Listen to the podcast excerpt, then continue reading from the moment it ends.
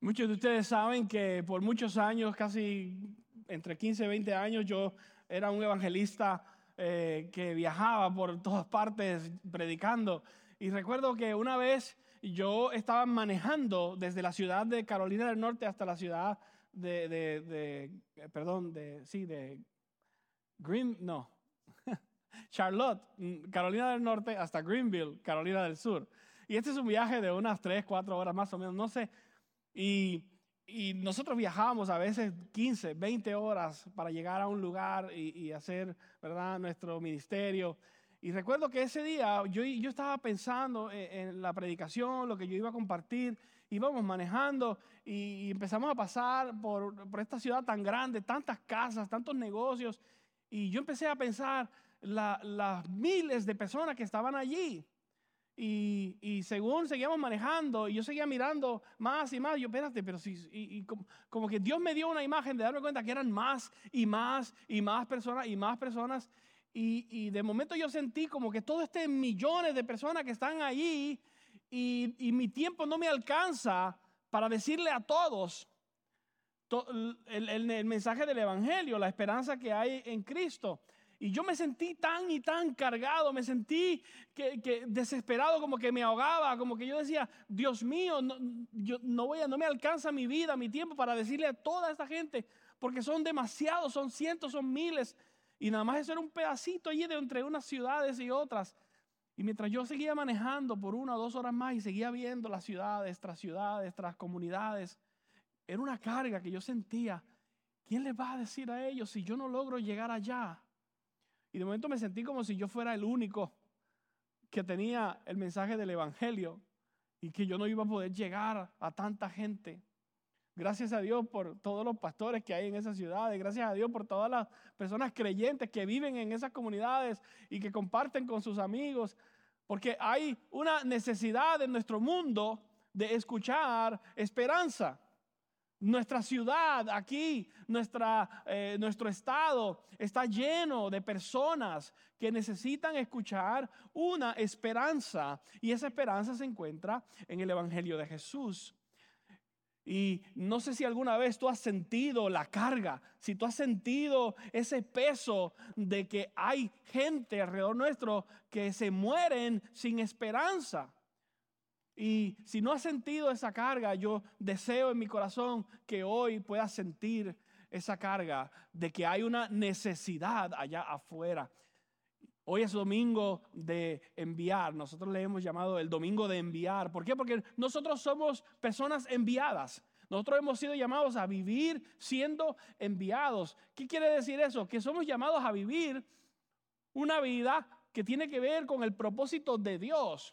Dios nos ha puesto aquí con un propósito, nos ha enviado a que nosotros vivamos para Él donde quiera que estemos. Y entonces hoy es un domingo en lo cual nosotros reconocemos que tenemos una gran comisión, que Dios nos dijo a nosotros, no al pastor, sino a toda la iglesia, Dios nos dijo, vayan por todo el mundo y prediquen el Evangelio. Compártanle a las personas, compártanle a las naciones. Nosotros todos tenemos ese llamado. Todos tenemos esa responsabilidad. Y hay un mundo desesperado que lo necesita escuchar. El mundo, nosotros eh, eh, estudiamos en la población del mundo, está dividida en cientos de miles de grupos, lo que se llaman grupos etnolingüísticos. Y un grupo etnolingüístico es un grupo de personas, ya sea una población, una tribu, un, grupo de gente que todos hablan el mismo idioma, son de la misma etnicidad. Pero eh, en un país pueden haber ocho, nueve grupos etnolingüísticos. Dentro de un país pueden haber personas que hablan eh, español, pero pueden haber diferentes tribus, que cada tribu habla un lenguaje diferente, un dialecto, otro idioma. Y así el mundo está dividido en grupos etnolingüísticos. Más que en países, estamos divididos en grupos etnolingüísticos y cada uno de estos grupos necesita escuchar la esperanza de Jesucristo. Los estudios que se han hecho demuestran que el 42% de los grupos etnolingüísticos en el mundo no han sido alcanzados Es lo que se llaman grupos no alcanzados. Y cuando se le llama grupos no alcanzados, los expertos en misiones están diciendo, estos son grupos a los cuales ni hemos llegado, ni hemos podido llegar, y es muy difícil llegar. Son grupos en donde todavía existen lugares en este planeta donde hay personas que nacen, viven su vida y mueren sin jamás haber escuchado el nombre de Jesús. Imagínese aún menos haber escuchado el Evangelio de Jesús. Entonces, hay lugares donde todavía hay una necesidad extrema de llegar allí con esa palabra, con ese mensaje. ¿Y qué creen ustedes de quién es esa responsabilidad? Esa responsabilidad es nuestra, es de la iglesia. Es como si tú tuvieras la cura del cáncer y te la quedaras para ti y no se la dijeras a nadie. No puedes hacer eso. Tienes que salir a compartirla. Y cuando la compartas en esta ciudad, te tienes que ir a otra ciudad. Y cuando termines allá, te tienes que ir a otro lugar y seguir compartiendo a todos. Nosotros tenemos la respuesta a la salvación eterna. Las personas que no conocen a Cristo Jesús como Señor y Salvador están destinados a la separación eterna de Dios, están destinados a la muerte eterna en el infierno y nosotros tenemos la cura, tenemos la respuesta y tenemos que compartirla. Entonces, no podemos pensar ya, ah, bueno, que vayan los misioneros. No, porque es que los misioneros somos nosotros. Nos toca ir a nosotros. Nos toca ser parte de lo que Dios está haciendo acá, pero nos toca ser parte de lo que Dios está haciendo allá. Y creo que hoy hay un llamado a nosotros ir. A nosotros ir. Como iglesia nosotros tenemos un equipo, como les dije, que se encarga de proveer oportunidades para nosotros ir en viajes misioneros para nosotros ir a lugares donde hace falta comenzar una iglesia, para nosotros ir a lugares donde hay una iglesia que está comenzando y podemos apoyarle, para ir a lugares donde hace falta maestros y podemos enviar personas a ir allí a ser maestros. Y sí, hay lugares donde puedes ir como un misionero a tiempo completo, por uno, dos, tres años o quizá por el resto de tu vida. Tremendo. Dios quiera que alguien sienta ese llamado hoy. Pero específicamente hoy yo quiero desafiarte a que tú consideres ir a un viaje misionero de una semana. Vas, sirves, dejas que Dios te use y regresas. Porque creo que cuando tú pisas ese suelo misionero, cuando tú estás allí vas a experimentar a Dios de una manera diferente, que te va a transformar y que te va a abrir tus ojos diferente. Pero creo que muchos de nosotros no respondemos al llamado. Porque estamos pensando el llamado y lo estamos eh, eh, lo, estamos eh, analizando con las preguntas incorrectas. Nos, preguntamos, ¿y por qué yo voy a ir para allá si allá está tan lejos? ¿Y por qué voy a ir allá si yo no hablo ese idioma? ¿Y por qué voy a, sacar una semana de mi tiempo cuando esas son mis vacaciones? ¿Por qué yo voy a darle eso a Dios? ¿Por qué no va otra persona? ¿Y por qué no va alguien que sabe más que yo? Y, comenzamos a hacer las preguntas equivocadas y las preguntas equivocadas nos llevan a la frustración, nos llevan a la decisión equivocada y nos llevan al lugar equivocado. Déjame darte un ejemplo cómo las preguntas equivocadas te llevan a donde no es. Cuando murió mi mamá en el año 2015, yo podía estar allí, yo, yo estaba triste, estaba devastado. Pero dentro de, ese momento de asimilar la muerte de mi mamá, yo, podría comenzar a preguntar, ¿por qué Dios te la llevaste?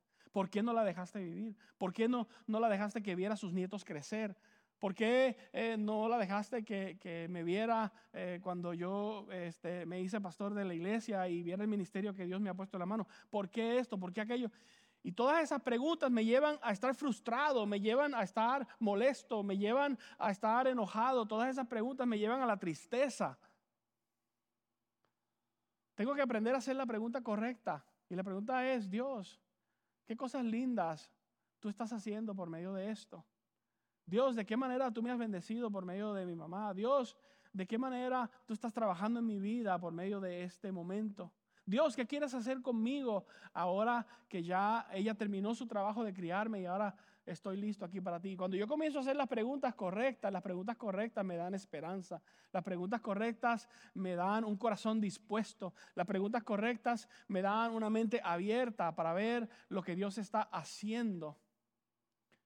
Entonces cuando nosotros escuchamos el llamado de ir a un lugar, de ir en misiones, de ir y compartir la palabra, no podemos recibir este llamado y analizarlo de esta manera. ¿Y por qué yo? ¿Y, por qué tengo yo que ir? ¿Y por qué tengo que ir a compartir? ¿Y por qué tengo que dar mi tiempo? ¿Y por qué tengo que sacrificar mis cosas? ¿Y por qué tengo que dejar eh, mi, mi lugar o mi país? ¿Por qué yo? Sino que en realidad deberíamos preguntar, Señor, ¿a dónde me quieres enviar? Te voy a decir, porque el por qué ya lo sabemos. El por qué es el Evangelio. Que hay una gran esperanza y hay una gran necesidad, tenemos la esperanza y podemos ir a llenar esa necesidad. Ese es el porqué. Ya el porqué lo sabemos.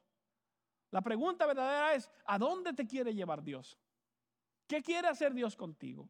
¿A dónde Dios quiere usarte? Esa es la pregunta que te va a llevar a obedecer el llamado de Dios. Y espero que esa sea la pregunta que tú te puedes hacer hoy para poder analizar este llamado que Dios quiere hacernos. Nosotros tenemos una gran esperanza, ¿verdad? Y creo que con eso una gran responsabilidad. En las palabras sabias de aquel hombre que era el tío de Peter Parker, y le dijo, con gran poder viene gran responsabilidad. Quiero decirte que con este gran poder, con esta gran esperanza que tú tienes en tus manos, tú tienes una gran responsabilidad.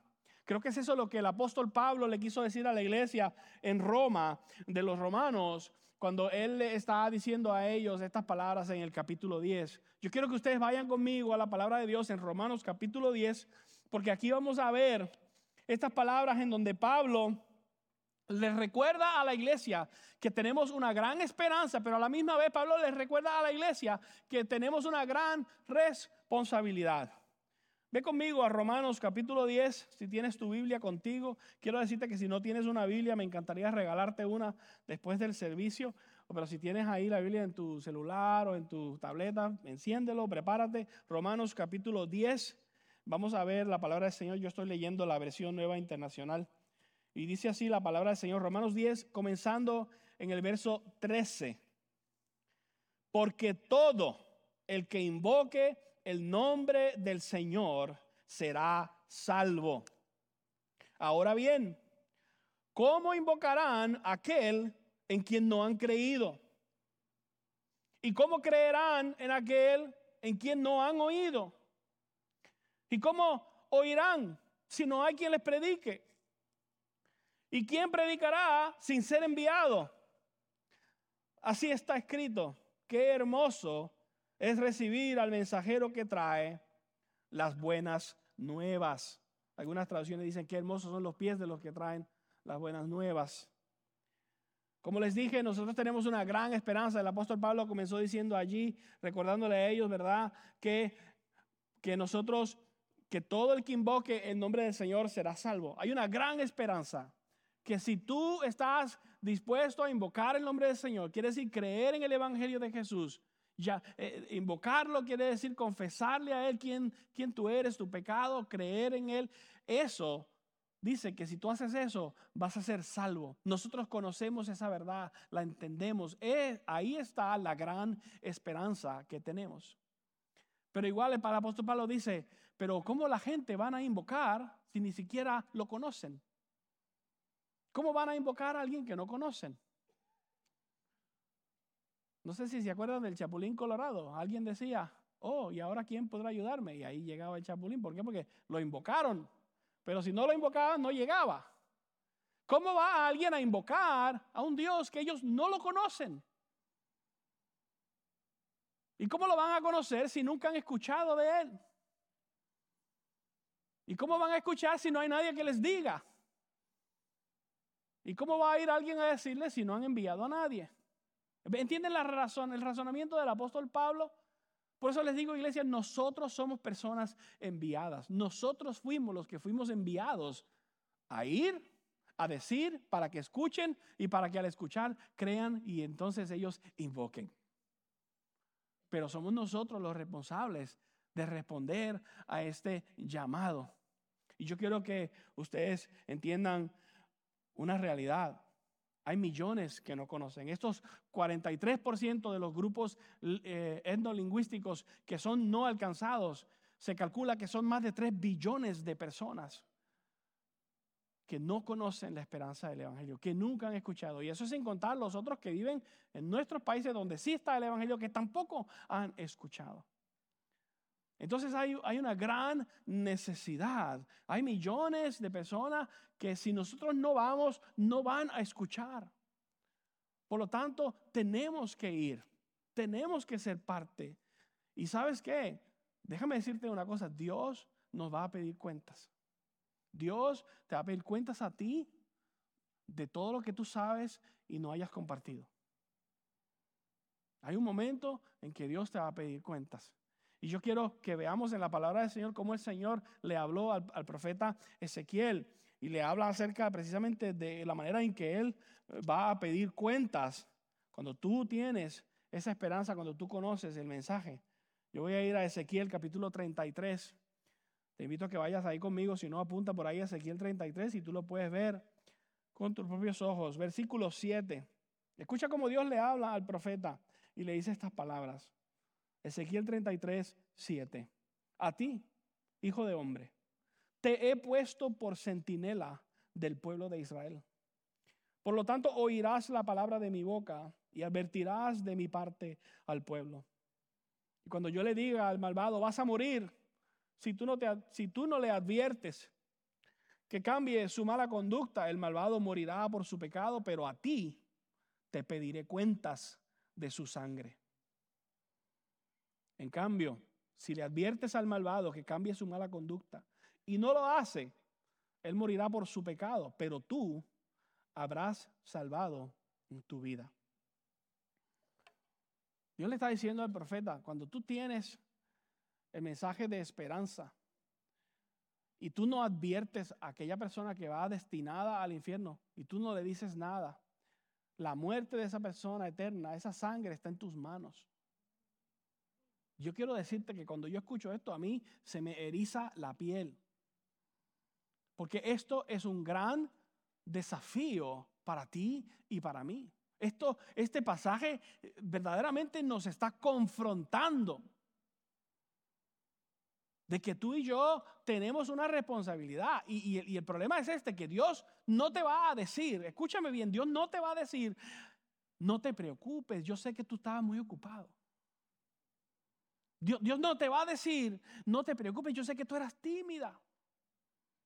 No, no te preocupes, yo sé que tú no eras bueno para hablar. O no te preocupes, yo sé que a ti no te gustaba andar metiéndote en la vida de otros. Dios no te va a decir, no te preocupes, yo sé que tú no tenías mucho dinero para ir en ese viaje. No te preocupes, yo sé que tú eh, solo tenías una semana de vacaciones y no la ibas a gastar en eso, en un viaje misionero. Eso no es lo que Dios te va a decir. Dios te va a pedir cuentas. ¿Qué tú hiciste con este gran mensaje hermoso de salvación que yo te di? ¿Qué tú hiciste? ¿Lo escondiste? ¿O lo llevaste? Es lo que está viendo el profeta Ezequiel, que Dios nos va a pedir cuentas. Y quizás tú llegaste hoy aquí a la iglesia y pensaste, yo, yo estaba esperando que me dijeran una predicación que me haga sentir como que, ay, qué bonito, me sentí tan bien, tan cómodo, me sentí... Y, a lo mejor yo estoy diciendo algo que te, te hace sentir muy incómodo te hace sentir muy, ah, espera, ¿qué tú estás haciendo? ¿Cómo yo voy a ir allá? Si mucho hago que llego a la iglesia déjame decirte que eh, el propósito de esto, ¿verdad? Sí, es que te sientas incómodo, pero, pero no para molestarte, no, no para hacerte sentir mal, no es para que tú actúes sintiéndote culpable, no es para que tú actúes porque estás regañado, no, pues ahora como me regañaron, ahora tengo que actuar. No, no, no.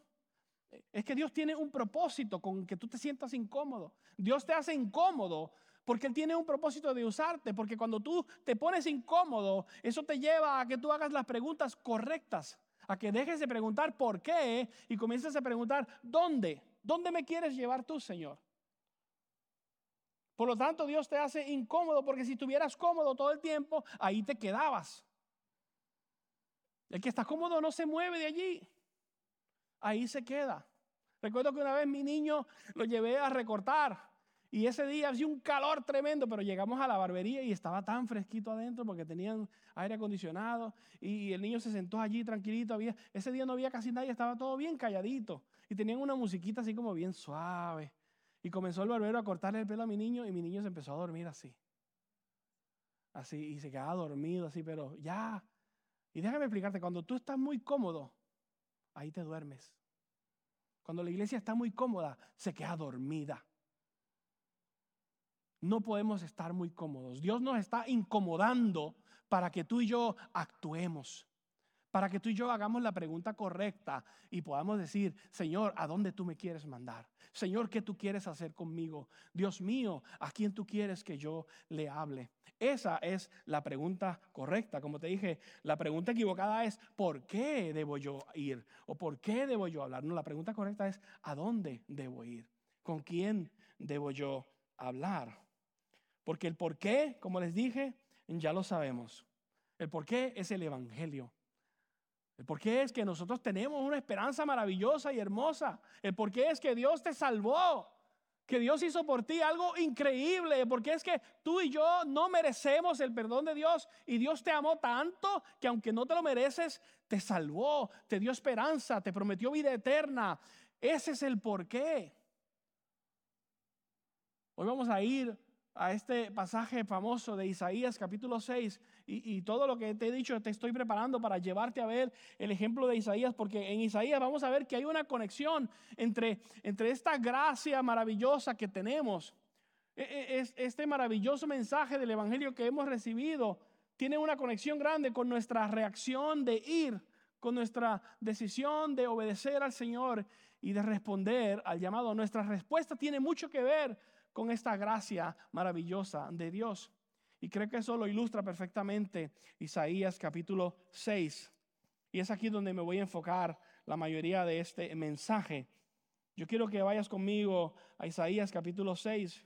El profeta Isaías, Dios lo escoge para ser eh, eh, el hombre que trae esta palabra al pueblo de Israel, a la nación. Y Dios usó a Isaías de grandes maneras, pero esto fue algo que sucedió un día en que Dios le da a Isaías una visión. Isaías tiene una visión de Dios y Dios se revela ante Isaías y sucede algo increíble ese día.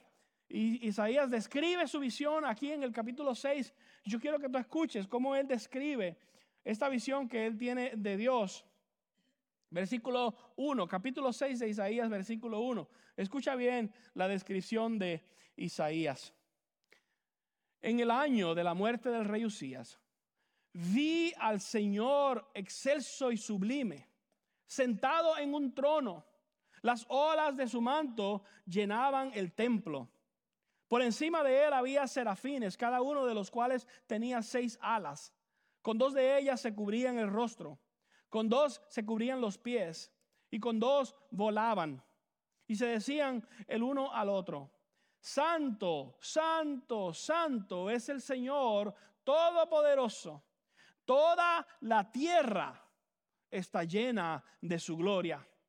Y al sonido de sus voces se estremecieron los umbrales de las puertas y el templo se llenó de humo.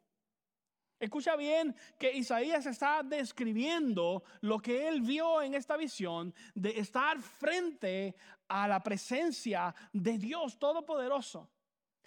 Y creo que las palabras no le alcanzaron para él describir esa experiencia que él tiene de él ver la presencia de Dios. Y él describe a un Dios que llena el templo, que cubre todas las cosas, que está en todas partes, que es glorioso, el cual resplandece, el cual está rodeado de ángeles, de serafines. Y, Isaías comienza, ¿verdad? Con su mente, que, eh, que, él puede describir con sus palabras esta, esta cosa tan increíble, maravillosa, que él está presenciando. La presencia de Dios. Y, él intentó lo mejor que pudo describirnos a nosotros esta visión de ver a Dios en todo su esplendor, en toda su presencia. ¡Wow! Qué cosa tan increíble, maravillosa lo que Isaías acaba de ver. Y cuando Isaías ve esto tan increíble, cuando él vio esa visión, cuando él vio eso que era nada más grande que eso, él, él responde de una manera. Y mira cómo responde Isaías cuando él ve a este Dios increíble. Mira la respuesta de él en el versículo 5. El versículo 5 dice así. Entonces grité, ay de mí que estoy perdido.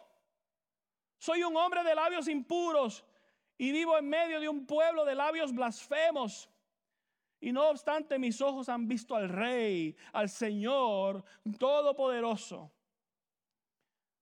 La respuesta de Isaías es que él dice, yo estoy perdido, yo estoy muerto, yo estoy sucio.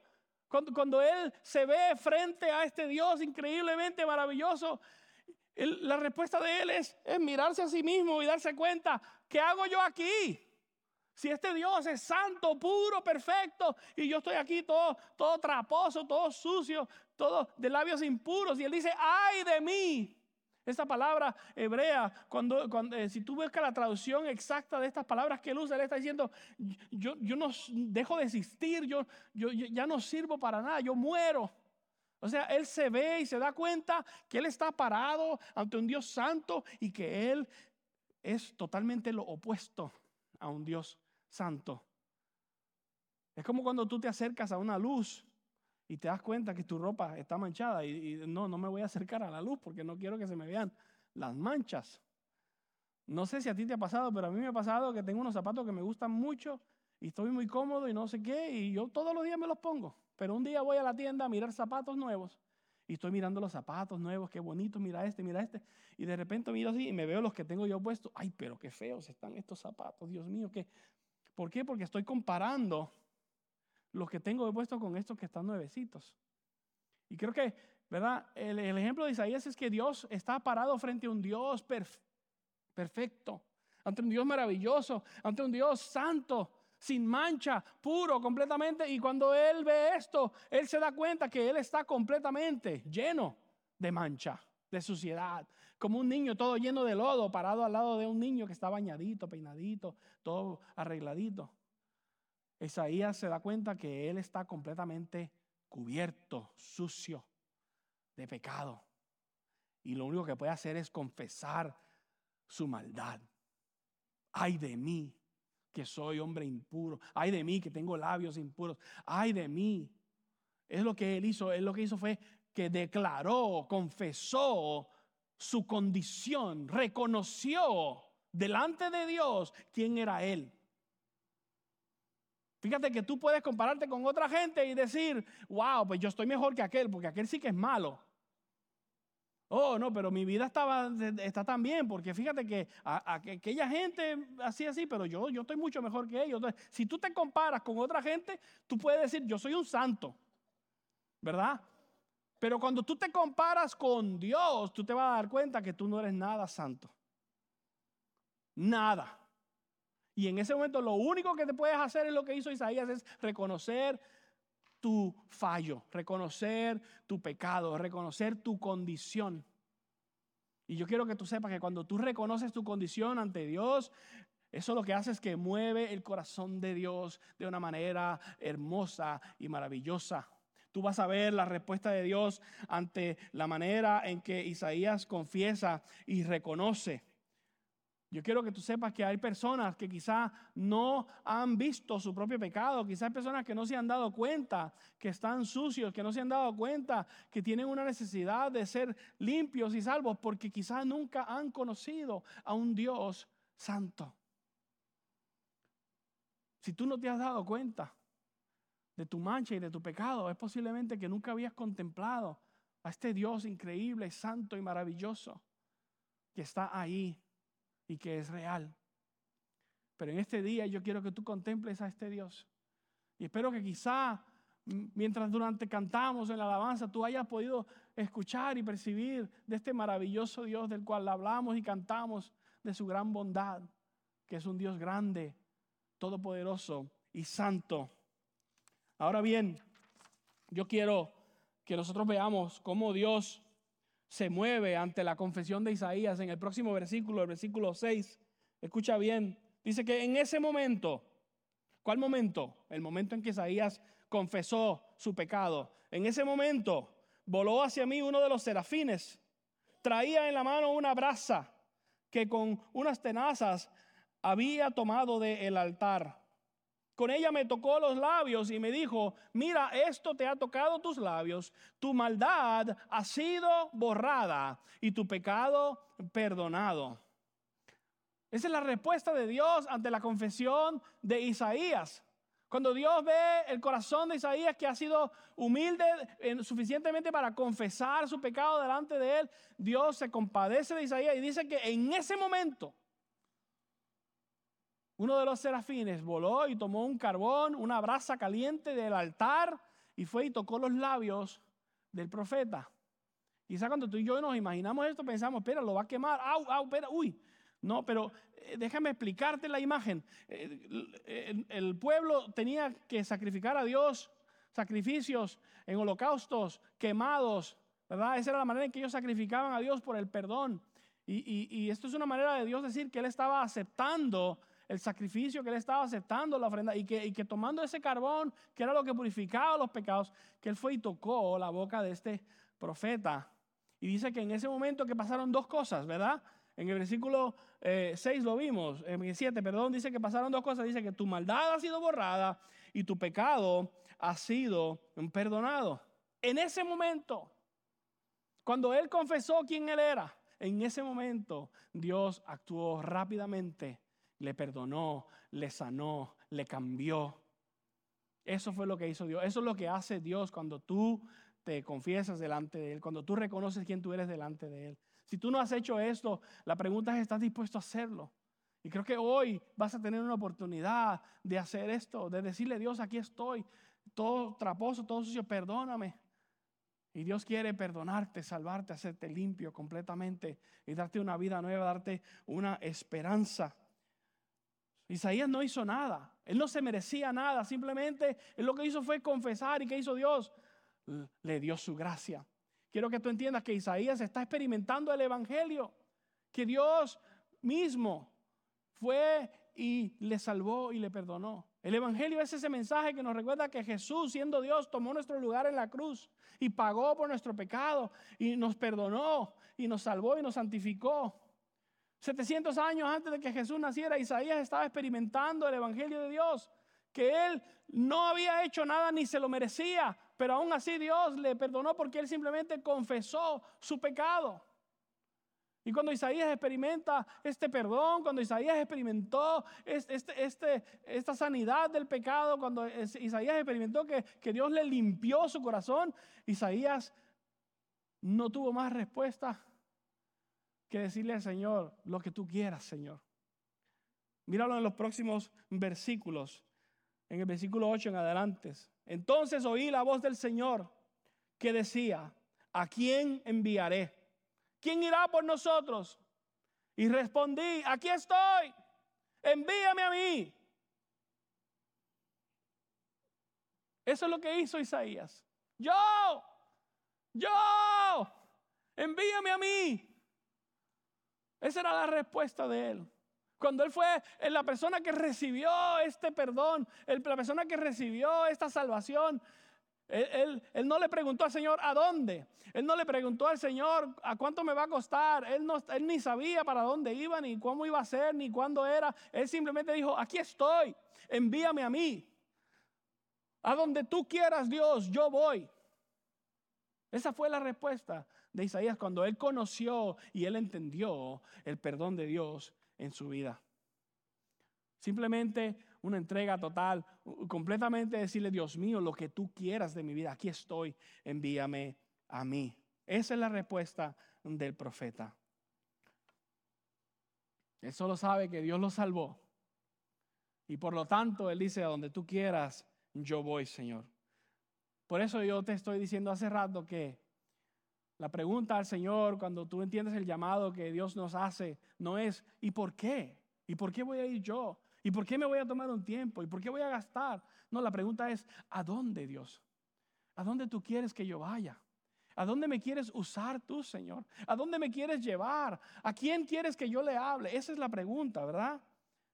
No, no de, de, manera forzada, no regañado, no de que voy porque tengo culpa. No, no, no voy porque es que lo que Dios ha hecho por mí es tan maravilloso que no puedo dejar de ir y compartirlo con otra persona. Tengo que ser parte del llamado de Dios. Tengo que responder porque no me queda otra respuesta que no sea agradecer a Dios lo que Él ha hecho por mí.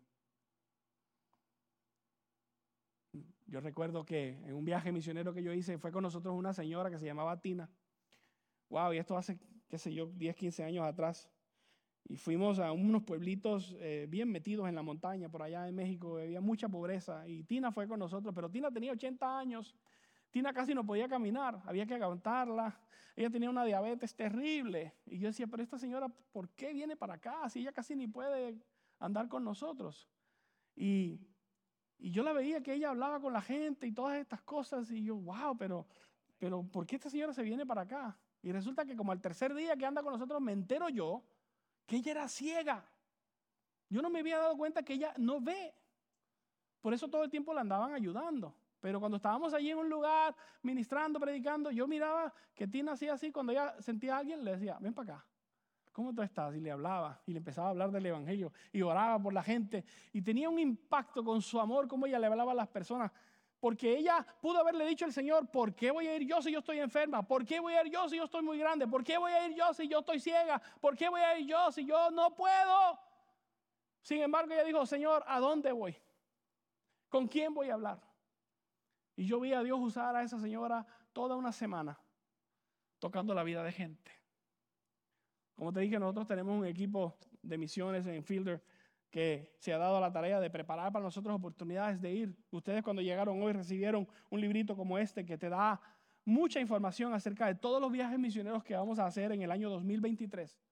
Nuestra iglesia va a tener muchos viajes misioneros y el llamado que yo quiero hacerte hoy a ti es que tú consideres regalarle una semana al Señor este próximo año. De todas las semanas que Dios te va a dar a ti, ¿estarías tú dispuesto a darle una semana al Señor? ir a uno de estos viajes misioneros. No que te pongas ahora a pensar, pero ¿y cómo yo voy a pagar por eso? No, pero ¿y cómo? No, no, no, esa no es la pregunta. La pregunta es, ¿a dónde tú quieres que yo vaya? Y si tú eh, eres un recipiente del Evangelio, si tú conoces el perdón de Dios y tú has conocido la esperanza más hermosa que existe, tú en este viaje puedes ver las diferentes oportunidades que hay para ir en viaje misionero. Y tú puedes decir, yo, envíame a mí, Señor. Porque nosotros creemos que hay personas que van a ser llamadas a ir y a quedarse, pero hay otros que son llamados a ir por un momento nada más y ser parte de lo que Dios está haciendo, pero eso cambia tu vida, eso impacta tu vida y te prepara para más cosas que Dios va a hacer. Así que el llamado que yo te voy a hacer hoy es que tú consideres seriamente ser parte de un viaje misionero. Si no tienes un papel, un pasaporte que te permite salir de aquí, vamos a buscar un viaje misionero que sea aquí cerca, en un lugar en los Estados Unidos donde no tengas que irte lejos. No importa, pero busquemos la manera de cómo tú le das una semana al Señor, cómo tú vas y eres parte de la misión de Dios. Ese va a ser mi llamado para ti hoy. Que tú estés dispuesto a decir, yo estoy aquí, Señor. Envíame a mí. Y como te dije, en este librito que te hemos dado están todos los viajes, tú puedes apuntarte y tú puedes eh, dar ese paso, ¿verdad? De prepararte para ir en un viaje misionero. Pero yo quiero hacer un momento de llamado. Yo le voy a pedir a ustedes que en este momento nos pongamos en un tiempo de oración. Y ahí donde tú estás, inclina tu cabeza. Y yo quiero que oremos al Señor. Pero ahí mientras todos están mirando hacia abajo, yo quisiera que nadie esté mirando hacia arriba. Yo, ni siquiera yo voy a mirar hacia arriba. Pero yo quiero invitarte a que tú des un paso valiente. A que si, si Dios está tocando tu corazón, a que tú vayas. La pregunta que yo te quiero hacer es, ¿estarías tú dispuesto a decir, sí Señor, envíame a mí? No sé cuándo, no sé dónde, no sé cuánto me va a costar, no sé nada de esas cosas, pero yo sí sé que aquí estoy y que tú me puedes enviar, Señor. Yo quiero pedirte que sin que nadie mire, yo no voy a mirar, nadie va a mirar, pero sin que nadie mire, si tú estás dispuesto a decirle, Señor, envíame a mí, Ahí donde tú estás, levanta tu mano. Y que solo Dios vea tu mano. Envíame a mí, Señor. Aquí estoy. Envíame a mí, Señor. Muy bien, baja tu mano. Nadie mirando todavía. Así con las cabezas abajo, déjame hacer otra invitación. Es posible que tú estás escuchando todo este mensaje y tú dices, pero es que yo, ni siquiera yo le he entregado mi vida al Señor, ¿cómo yo voy a ir a llevarle un mensaje a otra gente? Y decir, tienes toda la razón, eh, no puedes llevarle a otra gente algo que tú no tienes. Pero yo quiero decirte que hoy es un día en que tú puedes decir, aquí estoy, tómame a mí. Hoy es un día que tú puedes mirar la grandeza de Dios, la, pureza de Dios, tú puedes mirar la santidad de Dios y decir, ay de mí, confieso que soy pecador, confieso que estoy mal, confieso que necesito el perdón de Dios. Y la palabra de Dios te dice que inmediatamente cuando tú confiesas, Dios te perdona. Dios te salva. Por medio de Cristo Jesús hay esperanza. El apóstol Pablo le dijo a la iglesia en Romanos que todo aquel que invoque el nombre del Señor será salvo. Y yo te quiero invitar hoy que si ese eres tú, que tú hoy invoques el nombre del Señor. Si tú eres esta persona que necesita hoy rendir su vida al Señor, ahí donde estás, con tu cabeza abajo, nadie mirando. Como te digo, ni siquiera yo voy a mirar, solo tú y Dios. Si tú eres esa persona que necesita decirle, Señor, aquí está mi vida, te entrego mi vida, perdóname, reconozco mi pecado, te necesito, límpiame. Yo te invito a que tú ahí donde estás levantes tu mano y le digas una señal al Señor con tu mano. Aquí estoy, Señor. Soy pecador, soy pecadora, te necesito. Padre, gracias por tu palabra de esperanza. Gracias por el Evangelio de Jesús que sí nos confronta, pero nos ama nos rescata. Padre, yo te pido que esta palabra cale hondo en nuestros corazones y que tú, mi Dios, nos des el valor para obedecerte, de ir a donde quiera que tú nos llames. Gracias, Señor. Gracias, Señor, en el nombre de Jesús. Amén.